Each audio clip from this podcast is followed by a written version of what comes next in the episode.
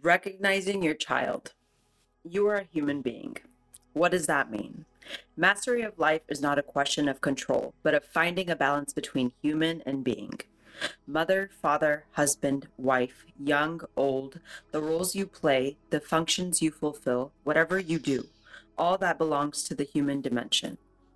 It has its place and needs to be honored, but in itself, it is not enough to a full, not enough for a fulfilled, truly meaningful relationship or life.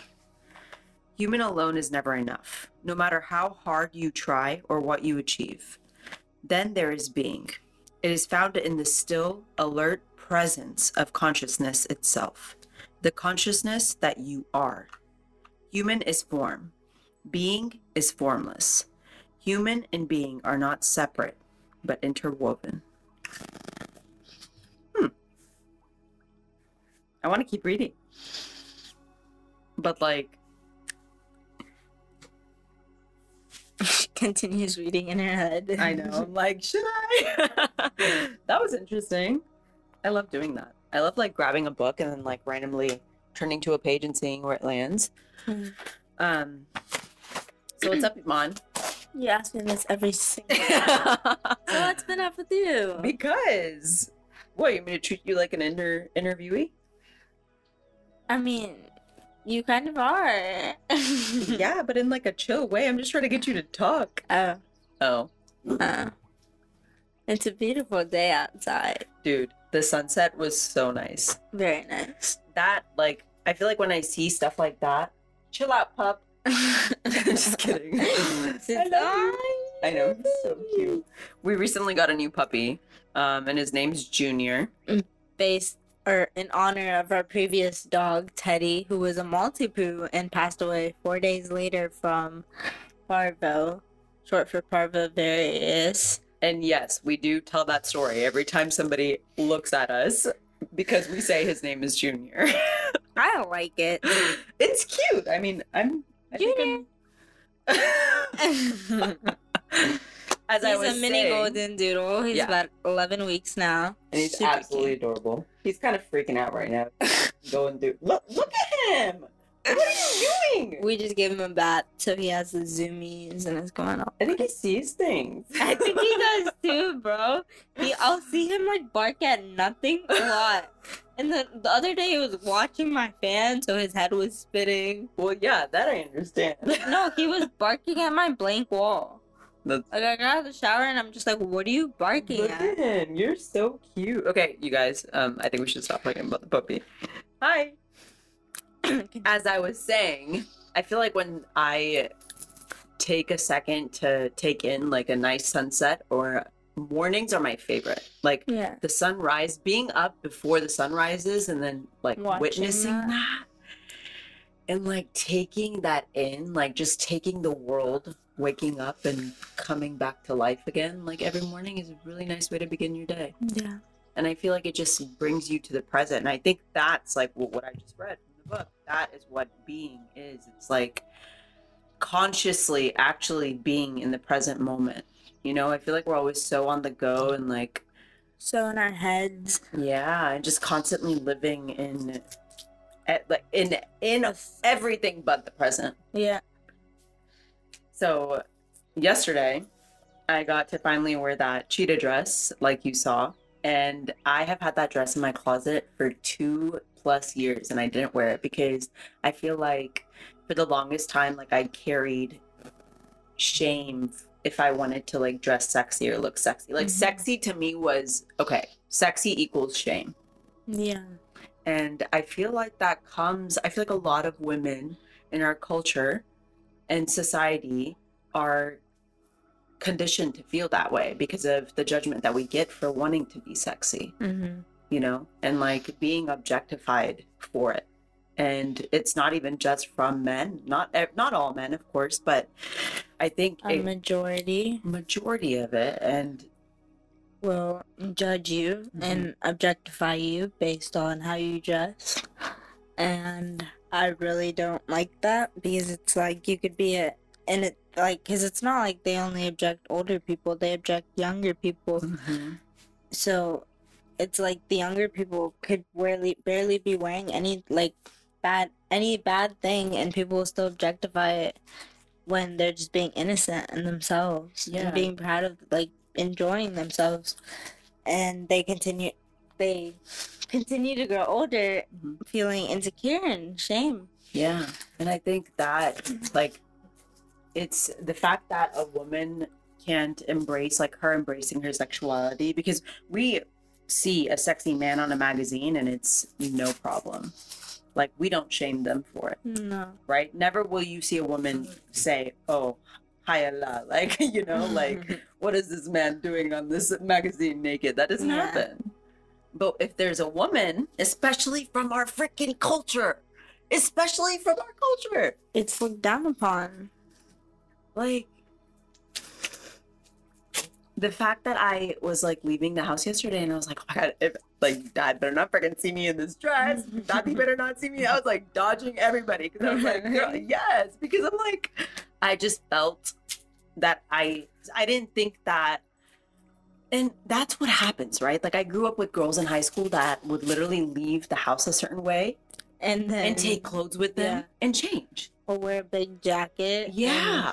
And it's like the fact that we have to do that or just feel the need to do that, like what does that do to our confidence? What does that do to our our self-worth? Yeah. also we think that we're co- continuously doing something wrong if we're owning our sexuality, yeah you know, and it's not it's not fair. I feel like it's it's very it's a double standard and I think that it, for me, I'm very passionate about it. Of course, it exists everywhere, but I think I'm more passionate about the fact that it exists in the culture.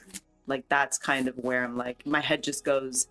It's so bad, and like the, the, the stigma is just very. I feel like for me, it's not just about culture because our family is a lot more Americanized or One hundred modern than a lot of my friends. Thank God. yeah. Thank God. Thank God. But there's still areas where they are old fashioned. And I mean, I see it like everywhere, but it's also like the culture thing gets to me. Yeah. but the fact that our family like the culture thing gets to me in a way that I see our family as so modern and American Yeah. that I'm like when they have these little outbursts about objectifying women and being Mhm. sexist, I'm just like, It's where is this coming from? Yeah. Like I it's random. yeah, and I, it just makes me like lose trust and Mhm.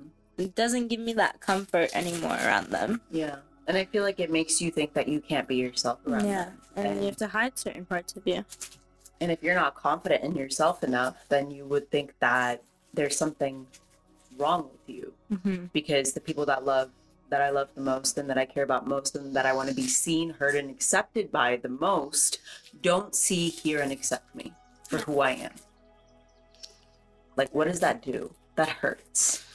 That's- Because out of all people, you expect them to be those people and go outside. You know, there's gonna be people who don't accept you. you're making a lot of noise.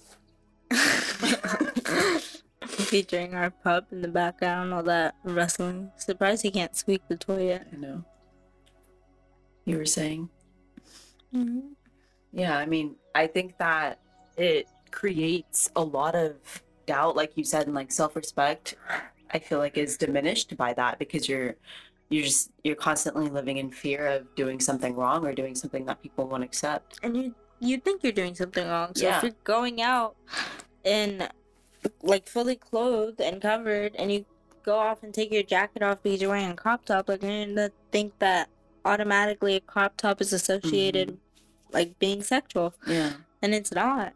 And and I feel like the fact that you're still choosing to take it off even though you're thinking that subconsciously, you're building shame for the act. Like you're building shame and I guess carrying that with you when you show up and you're so you're not you're not present, you're carrying that guilt, right? So like I feel like whenever I do either dress this way or like last night it, it took a lot for me to just be confident in that dress mm-hmm. you know because i do try to i guess be more conservative because i have in the past like i went to a fashion school you know so like i loved dressing a certain way and over there it's in la like people express themselves through fashion and it's completely normal it's completely Yeah. okay but i remember here and it's not even just the the sexy part of it right it's like the expressive part of it Mm-hmm. I remember I walked into the first day of sixth grade with a furry pink vest and matching furry pink boot covers. Not even boots, covers from my Halloween costume, which was a barbarian babe. Oh I swear to God, that is what I wore on the first day of sixth grade. And I'm going to a new middle school after moving. So I don't know anyone at this school except our Jamaat kind of friends. Like there was Ismaili people that went there that I recognized. But I remember just walking in thinking I was like the coolest. Like I just felt so good. Like I just, are you fine? I water fine. dripping someone's lazy feet. Traumatized. Um, For real. I just I felt so confident. Like I remember just strutting those halls, just feeling so good because I was always I was very confident, but I feel like fifth grade is when I started to feel for the first time that I was being judged because of being not only a girl, because I, I used to love like I really liked playing soccer. Mm-hmm. And so I would try to play with the boys during recess and I just felt like I wasn't really good. There was two other girls that played that were really good and like I remember one time I just got my feelings hurt because I was the last one to be picked on the team. And so I that like drove me to go home every single day after school and practice with the ball against our house. And I remember coming back a few weeks later and beating the team that those two girls were on because I was so angry. I was like, I'm going to show you. And yeah, like I just remember that is kind of, and then like being brown, of course, I feel like was a big part of my fifth grade bullying was like, I just felt like I was being like treated differently Yeah. you know, and seen differently. And that's when I was like, okay, what it like that was my first time experiencing something like that. Actually, third grade I would say would be. And then going into sixth grade, I was like, okay, you know, this is my chance to start fresh, start anew, because I was so hurt by fifth grade bullying that my plan was to go to the first day of sixth grade in my middle school where all my friends were or all the people that I went to elementary school were with were gonna be, um, as my twin. I was like, I'm just gonna start over and I'm gonna say that I'm Simran's twin, Thea. Oh my god. I was crazy. I swear to you. That's how badly I was hurt. I was like, this is not okay. Like for people to treat other people Did this you tell people that you were a Dia? No, because I ended up we ended up moving. So I ended up going Oh. to a completely different middle school and then I did that. I freaking wore a furry pink vest and I remember this girl going, I like your outfit and I was like, Oh, thank you. Like I actually thought she liked my outfit and then I heard them chuckling and I was like, This is not okay. Why are people mean? Uh, just tell me you don't like my outfit. Like, why do you gotta be? Why do you gotta be that way? Oh my god. I can Um, imagine little Simran. I know. Really, I mean, Oh, life you're so really. Life has a way of i feel like life teaches us everything that we need to advocate for like life puts the answers of what's keeping us from being happy right in front of us. And we just kind of there's people that do something about it and then there's people that just don't. And i want to be somebody that does something about it you know? So that's why i feel like it's important to talk about self-love and just being aware and conscious. And it's all about mindset and what you decide to do with the path you're given. yeah i agree but i think that mindset is cultivated right and i feel like Yeah. So it's There's- when you like enlighten yourself on a better mindset. yeah and like how do we why is that the place that we spend most of our time with or time at and the people that we spend the most of our time with one being Family and And? and school Yeah. why is it that there's nothing no cl- like i don't Mm. never have i ever taken a class where I learned something about mindset and consciousness Yeah. and learning or how to keep my peace And even mentally, emotionally. like now there's those classes like i took psychology there's a lot of other Yeah. classes that help out but it's not a core class Yeah. it's not required like if people wanted to they could take study hall especially in sixth grade and fifth grade when your minds are even younger Yeah. You're surrounded by all these like random core classes that you have to take. Well, in elementary school, it's the complete opposite. Like you're in one class learning all the subjects, and you go to four different classes throughout the week, which are like hobbies and interests to spark in the children. Yeah. And I feel like there should just be something around cultivating that unique individual, but also like the one thing that we all share in common is the way that we heal. We heal by being seen, heard, and loved, Yeah. right? And like, I feel like in middle school, it's really important to have that relationship with your your teachers but mm-hmm. also like the education system i feel like needs to feed that cultivation of mindset like how do i how do we make the foundation of these kids who are going to lead tomorrow stronger how mm-hmm. can we make it more resilient right we're so fragile as a society especially at that age we believe everything we hear. If we're told we're not enough, we believe it. If we're told that we're not worthy, we believe it. Yeah. If we're told we're ugly, we're fat, we believe it. It's all these labels that are put on you when you're born with none. But if you're if you're exactly and if you're taught how to be resilient to that, if you're taught to listen to your own voice and to believe that you are worthy and to love yourself and to treat yourself with kindness and compassion, like what what difference would that make on society? Yeah. Because it's teaching yourself and while teaching all these other people, I feel like people would also learn how to treat each other Yeah. if they knew how to like take care of themselves. Yeah. But they don't. They use a lot of forms of like harm. So Yeah, and everyone because takes that out on others. It's because of what? it's because they don't think they're worthy Yeah. of the of the care because nobody's ever put that into them. Yeah, exactly. People have stripped them of it. You start believing you're not worthy and treating yourself as not as worthy if the world around you shows you that you're not. And if you're not strong enough to believe otherwise, if you're not resilient enough, you will believe them. And then you will project that pain onto others. Right? And I feel like that's what we're doing with generational trauma. I talked about this in my podcast yesterday, and I feel like a lot of the pain that we've, the lack of love and like the neglect that we felt from our parents, we carried on into our lives. And we don't, instead of giving them that, lo- the love and not neglecting them of the care like Mhm. they did for us, like we would heal them. Like we would give them what they never had Yeah. and because we're we're more aware and conscious enough to even know that and recognize that We can pass that on to the next generation and our kids. the lessons are right in front of us we just refuse to look at them Yep. Or anything listen to them. Yeah.